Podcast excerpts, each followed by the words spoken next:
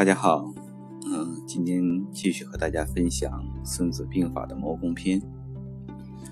上次说到，嗯，将不胜其愤而以复之，杀士三分之一而成不拔者，此攻之灾矣。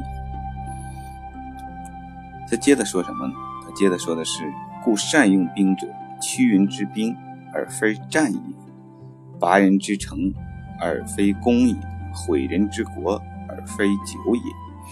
必全争于天下，故兵不顿而利可全，此谋攻之法也。这段话后半句是什么意思呢？他说的是一个用兵的原则。这段话整个说的，尤其后半段说的是用兵的原则。用兵的原则是什么呢？说善用兵的人。使敌军屈服，不应用两两军交战、残酷的血战来取得夺取敌人的城池，不应该用以攻的方法，也就是说，不应该用人海战术去攻城的办法。消灭敌国，如果不采用长久的办法，也是不对的。所以说，毁人之国而非久也，必全争于天下。一定要本着不束住兵力就能使敌国完整的屈服，是是争夺天下、横扫天下的一个原则。使军队不受挫、不受大的损失而取得胜利，才是上策。这是谋攻的原则。所以说，故兵不顿而利可全，此谋攻之此谋攻之法也。这个谋攻之法就是谋攻的原则。而我之前也跟大家说过，谋攻实际是兵法十三篇里的一个，它不是开篇，但确实是这个十三篇的里头的一个核心。实际你看它十三篇里头。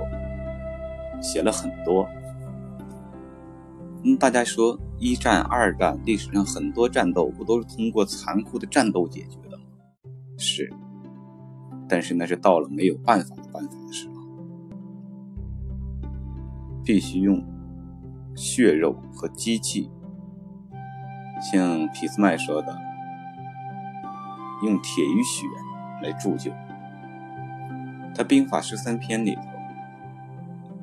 核心是谋攻，但实际它还有作战、军行、兵事、虚实、九变、九地。嗯，他兵法里九地篇，我觉得其实更有意思。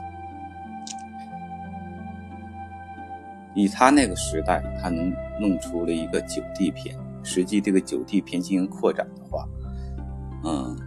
还可以扩展很多，但就是仁者见仁，智者见智了。所以说，大家有兴趣看《孙子兵法》十三篇的话，千万要想一件事情，就是说不要拘泥于原篇原文，一定要活学活用，结合现在来去看这些事情。否则你单看可能会有些东西不合时宜，不合现在。但是实际上并不是不适合，只是你没有。把它进行一个举一反三而已。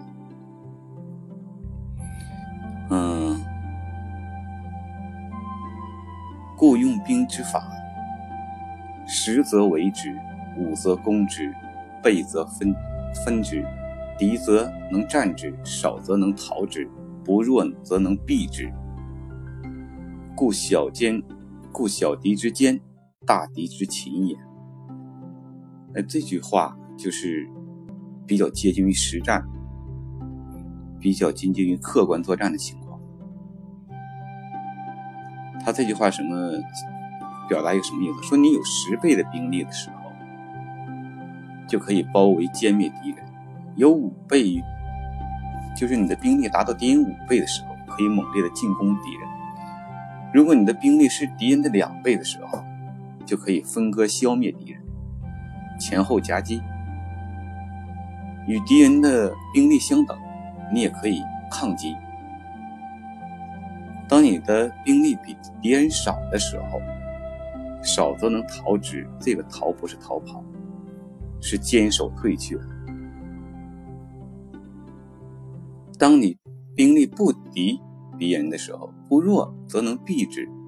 说你的兵力不如敌人强大，就要避免其锋芒以去作战。小股敌，小股兵力。如果说你的兵力非常小，而且还要顽抗到底，那么你的结果就是被对方擒获，或俘虏，或杀掉。这就是故小敌之坚，大敌之擒也。嗯，单说这句话呢，可能嗯大家没什么感觉。实际我觉得毛主席的游击战。和毛主席的用兵之法，就和《孙子兵法》里的这个这段话是很相似。实际我觉得可能是这句话的一个翻版，或是毛主席读过《兵法》十三篇之后，与实际结合得出的十六字方针。你看《孙子兵法》里说的是：“十则为之，五则攻之，倍则分之。”敌则能战之，少则能逃之，不弱则能避之。而毛主席的十六字方针是什么呢？敌进我退，敌驻我咬，敌疲我打，敌退我追。而他这种思想完全是举一反三的一个结果。嗯，当然，这个多与少。还要看数量和质量，而不是绝对的一个按数量来决定胜负。大家知道赤壁之战、淝水之战都是统一中国的重要战争，但是都是失败了。赤壁和淝水有一个很相似的地方，就是进攻的一方兵力很多，数倍于守军。而守军是以少胜多，这里头就没有完全遵循《孙子兵法》的多少之分，因为军队有的时候不只指，嗯，不仅仅看的是多与少，还要看它的质量。所以你的数量很多，但你的质量很差，你的军队素质不高，作战必然也是败的。所以。我跟大家分享这个谋攻篇的时候，大家也要举一反三，并不完全要受制于这个，否则的话，那就成了纸上谈兵的赵括。嗯，以少胜多，退城坚守。你像石可法守扬州，张巡守城，这些都是顽强作战，以少胜多，或者说。以非常少的兵力牵制敌人大部分兵力，而最后取得胜利。当然，施可法守扬州还不是。后来不还有个小说《扬州十日》吗？所以说，到底是坚守，还是作战，还是进攻，不仅要取决于数量，还要取决于很多方面。那这些方面呢，在毛公篇里也有反映。咱们继续往下看，说夫将者，国之辅也。辅周，则国必强；辅西，则国必弱。说将帅是国家的辅助，辅佐的好，周密，计划周详。这个国家就会强盛，打仗就能胜利。如果辅佐的不好，有疏漏，这个国家就会很衰弱。就像我刚才提到的赵括，秦赵之战的时候，秦国四十万将士，说少不少，败就败在将帅上。将帅之能也是决定了军队的作战能力。和国家的兴盛还是衰败的一个很重要的原因。而将帅之外，还有君主，君主对军队的作用更是不可小视。一个军队的好与坏，有时候完全取决于国家的君主或国王、帝王，他们对军队的管理。所以说，你看君子的谋攻篇考虑的很多，考虑的很详细。从开篇提出了原则，到后来用兵的数量，从士兵的数量说到了将军，将军的才能，从将军的才能接着往下延伸，说到了君主的作用。故君之所以患于君者三。说君主对军队造成的危害有三个方面的情况，哪三个方面呢？第一，不知君之可以进而谓之进，不知君之可以退而谓之退，是为迷君。说什么呀？不懂得军队不可以前进的时候，命令他们前进；不懂得军退不可以后退的时候，而命令他们后退，这叫束缚军队。这种情况历史上非常多。安史之乱的时候，潼关一战就是这种情况。哥舒翰是老将，也是有名的将军，他知道潼关之险可守而不可攻，但是唐明皇没有相信他的作战原则。而听信了其他不懂兵的人，强令哥舒翰出兵作战，最后导致潼关失守，长安破国，导致了白居易写出那首《长恨歌》。实际，君王不懂得军队的时候，千万不要乱指挥，否则的话就是这个结果。嗯。这样的事情历史上真的太多了，除了安史之乱，还有大将乐毅，嗯，进攻齐国也是这个道理，最后兵败也是败于君帝王的不英明，强令军队而作战。说到近代也有很多这样的例子，嗯，五四反围剿的失败。也是不懂得军队和前敌军事情况的人而去指挥，往往就会导致这样说：不知军可以进而谓之进，不知军之可以退而谓之退。你不懂得军队的进退时间，而强令军队强行的前进或后退，这就是束缚军队，而束缚军队的结果就是失败。这是君王对军队危害的情况的第一种。第二种是什么？不知三军之事而同三军之政者，则军事惑矣。说你不懂军中事务，却干涉军队的管理，那么军事就会迷惑。这是第二种。第三种是什么？不知三军之权而同三军之任，则军事之疑矣。说你不懂得军队的事务，不懂得军队的权谋变化，不懂得军队行军打仗这些东西，而你还要参与军队的管理，参与军队的指挥，这样就会使三军将士既迷惑又疑虑。这种情，这三种情况下，这是对军队有害的，有害的结果可能就是失败，最后是亡国。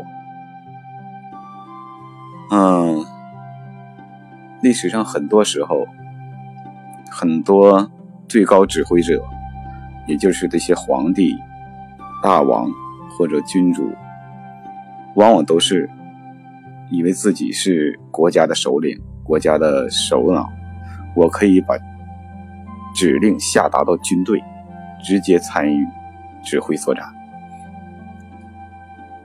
而这种情况胜的情况下非常少，败的情况下非常多。胜的也是因为指挥者是懂军事的人。例如，例如唐太宗李世民，嗯，例如一些从军队出身的君主君王，他们是打过仗的，他们明白，所以说他们可以。而有些人是完全没有做军事指挥的，还要参与指挥，这必然导军导致了三军作战的一个疑惑。三军疑惑会引起什么结果？三军既惑窃疑，则诸侯之难至矣，是为乱军引胜。说三军将士既迷惑又疑虑，那么给谁制造了机会呢？给其他的对手制造了机会。他说的诸侯是指古代其他诸侯，因为春秋战国里战国时期就是这样，诸侯国太多。当你这方指挥失误的时候，其他的诸侯国就会乘其而攻之。不仅指挥失误，包括你国家发生大小变化，或者说发生一些内忧外患的时候，都会引起其他诸侯国的进攻。这叫什么？这叫自乱其军，而丧失军队的胜利的可能性。这叫乱军。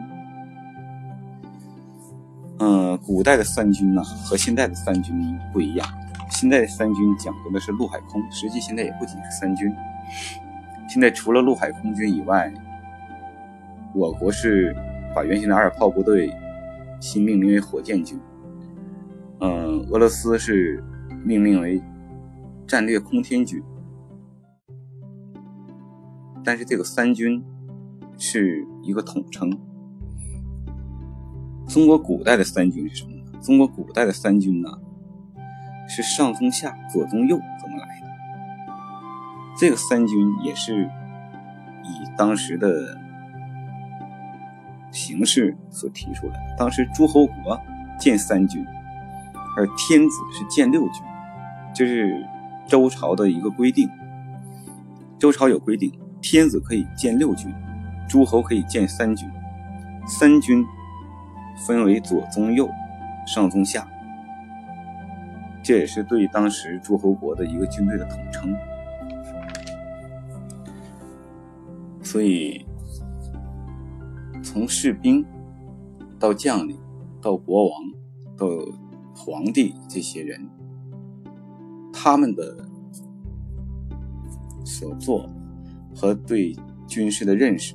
都可能导致军事的胜利和失败，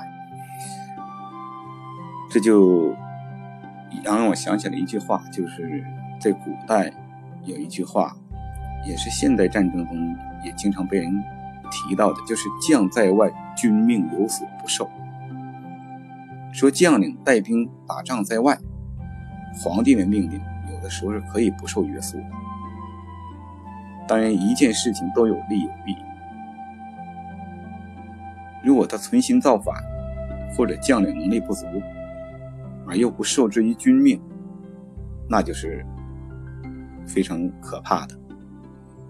如果将领非常聪明，作战能力非常强，而君主指挥又乱，那么他不受军命是对的。所以说，这里的对错是一个辩证的去看，而不要嗯死教条的去。